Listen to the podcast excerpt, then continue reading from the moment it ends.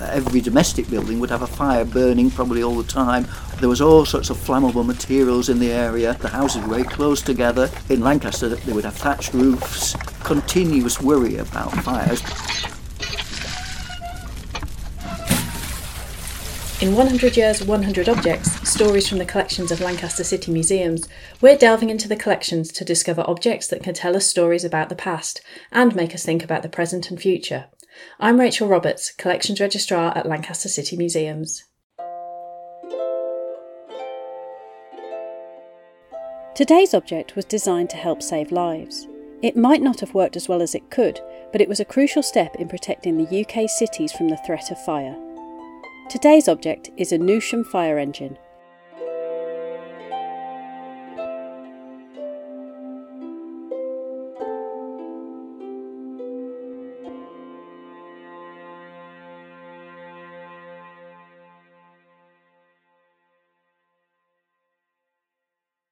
The fire engine is quite a simple machine compared to what we think about as a fire engine today.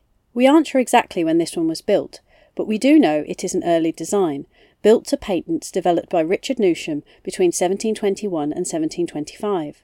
The engine is 280 centimetres long by 150 centimetres wide and 95 centimetres high. It's essentially a water tank on wheels. From the outside, it looks like a large wooden box painted red, with wheels at the front and back.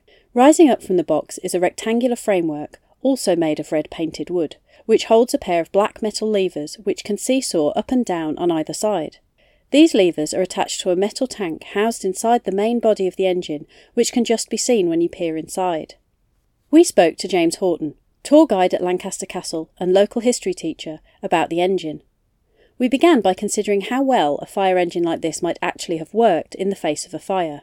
I suspect it didn't work particularly well. If it was a major fire, the fire engines wouldn't be very effective. It depended on the water supply, it depended on getting there quickly, they would fill it up, presumably before it set off, and hope to refill it if they needed to. Of course, there was no steam engines for moving them at that stage. That's a mid 19th century thing. They were moved either by horses, often a single horse, because they're quite small and light, or quite often moved by the people themselves, by the firemen. So it was a mixture of, of, the two. Some had horses, some were moved by the people concerned. I mean, towns were very small, so it wouldn't be very far. In the case of the Lancaster one that we have, there was a horse. in some of them, you had to have buckets. They probably had a mixture of the two, but they in Lancaster they had a horse. I don't think it'd be it, it wouldn't have a powerful stream of water, but it would be better than carrying buckets from the engine to the fire. And often the equipment wasn't very effective either. The hose didn't work properly or the fire buckets were needed repairs. It seemed to be very ramshackle sort of way of organising it.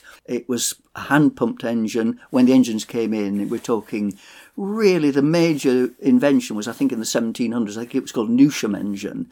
And most of the ones that you see until the mid 19th century are based on that particular design, where you have two handles at either side, like the one in Lancaster. There were variations, obviously, and there was differences in size. So some were much bigger than others. The Lancaster one is a particularly small one. You employ people on a casual basis; they're, they're employed, and they come in and they move the handles up and down, and that's the source of the of the supply of water, and they were very small. And obviously, there was a limit to how much water you got. So you had to get the water supply from wells or later from the local water supply. And they used to put plugs in the in the water supply. Certainly in Manchester they did, but they didn't always work. You also didn't have the means of escape because the one in Lancaster, you don't have like later fire engines had a long ladder, extending ladder. So if someone was there, there's pictures one shows sheets where people had tried to climb down. It was a very ramshackle sort of affair, and there was no training for the people employed. They were just brought in and paid a very low wage. You're talking after the Great Fire of London, where there was a much more emphasis. I read somewhere that by, I think by about 1700, one in ten houses in London were covered by insurance.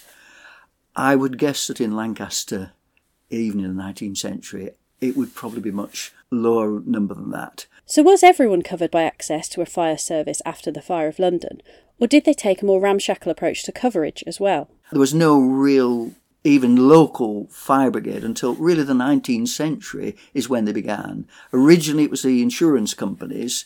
You insured your house and the fire plates were put on the wall, high up on the wall so no one stole them, and the number on the plate was the number of the insurance, not the date or anything like that. And they were easily identifiable because uh, some of the firms still exist, like the Sun, uh, Royal Sun RSA, is still in existence and it had a sun. And so they were there to identify them for the fire engine from that particular insurance company and so they would be there to put out the fire on the on that property. Next, we asked James about what would happen if you didn't pay for insurance.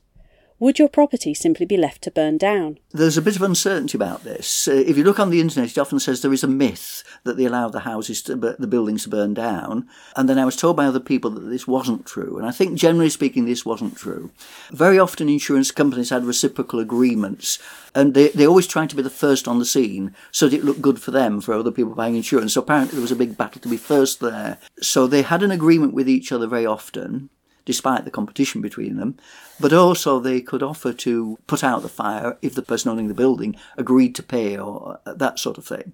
Also, there's always a danger if you don't put out the fire, it's going to spread to a building that is insured by that company. But I was told by someone from the Rochdale Fire Brigade Museum that there was a certain truth that sometimes that could happen, but it wasn't usual for that to happen. The danger of fire was extremely great. Even today, there are lots of fires happening, despite sprinkler systems and, uh, and alarms and so on. In those days, remember, every domestic building would have a fire burning probably all the time, or more than one fire. There was all sorts of flammable materials in the area. Well, in urban areas, the houses were very close together. In Lancaster, they would have thatched roofs. There would be a wood timber framed building, continuous worry about fires, which could easily spread along the whole of a street. The rules in, in many towns, because they were local rules, were changed at some point, often after fires, so that walls between buildings had to be a certain thickness and there had to be walls going from the basement through to the, the attic. I read in the case of Manchester that even though that was the law, it didn't actually happen always. In Lancaster, I know there are still many houses, uh, there was some on the quay, that's got a timber framed basement you can easily knock through from one end to the other. So it was a problem, particularly in Lancaster with a lot of very poor housing. It would be probably less true with the, the bigger buildings, the Georgian buildings, but they would be the ones who would be likely to be insured.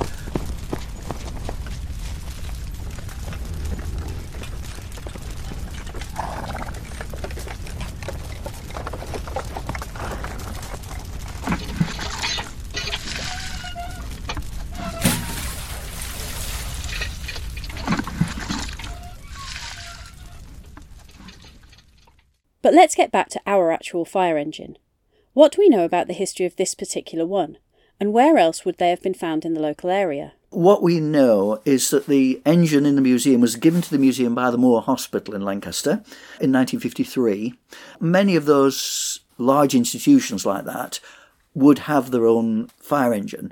I suspect there might have been one for the Royal Albert Hospital. They acquired it in 1836 at a cost of £120 it is believed, we, we can't prove it, that it was already used possibly by the town corporation before then, and certainly the design, the design didn't change very much, but it looks like many that were used in the late 17, early 1800s. So it's very likely they bought it as a second-hand machine when the corporation bought a new one. Many big houses had their own because obviously by the time any fire engine arrived, it would be too late and many companies had their own. So large factories. I don't know about the ones in Lancaster, but I wouldn't be surprised if Storey's and Williamson's, given the sort of material they were working with, didn't have them. I found in the Rochdale Museum two fire engines which were produced for Horrocks's mill in Preston, the largest mill in Preston. They were again the, what we call the Newsham design, which is very similar to the Lancaster one, although they're on a much bigger scale.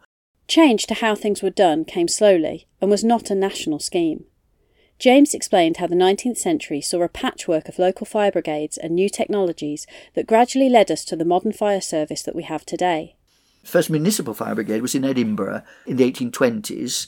The Manchester one was 1826. So it's that beginning of the 19th century. You had your own public corporation fire brigade because it was obviously in their interest to make sure there wasn't a major fire in the town.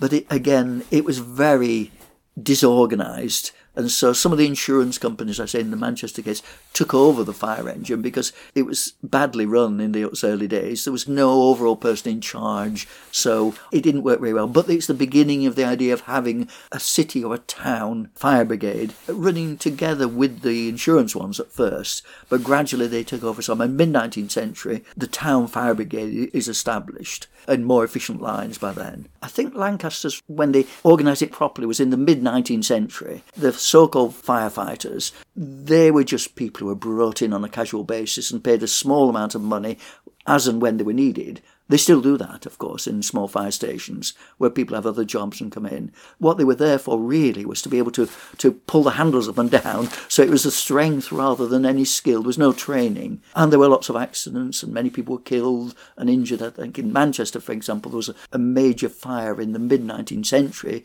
and the fire chief and other people died afterwards, presumably affected by smoke. So it, was a hazardous job, but they didn't have any real training in how to do it properly.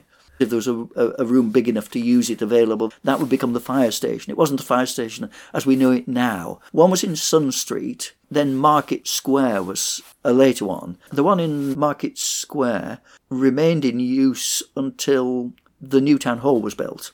And I think the new fire station at the back of the town hall, uh, which still exists as a building, was opened in 1911. By then, you had modern fire engines, so you needed a bigger building. And that remained until the new fire station was built, 1960s, 1970s, and then that was replaced very recently. Thank you so much for listening to this episode of 100 Years, 100 Objects. We hope you will check out some more of our episodes where we discuss everything from Viking combs to Victorian railways.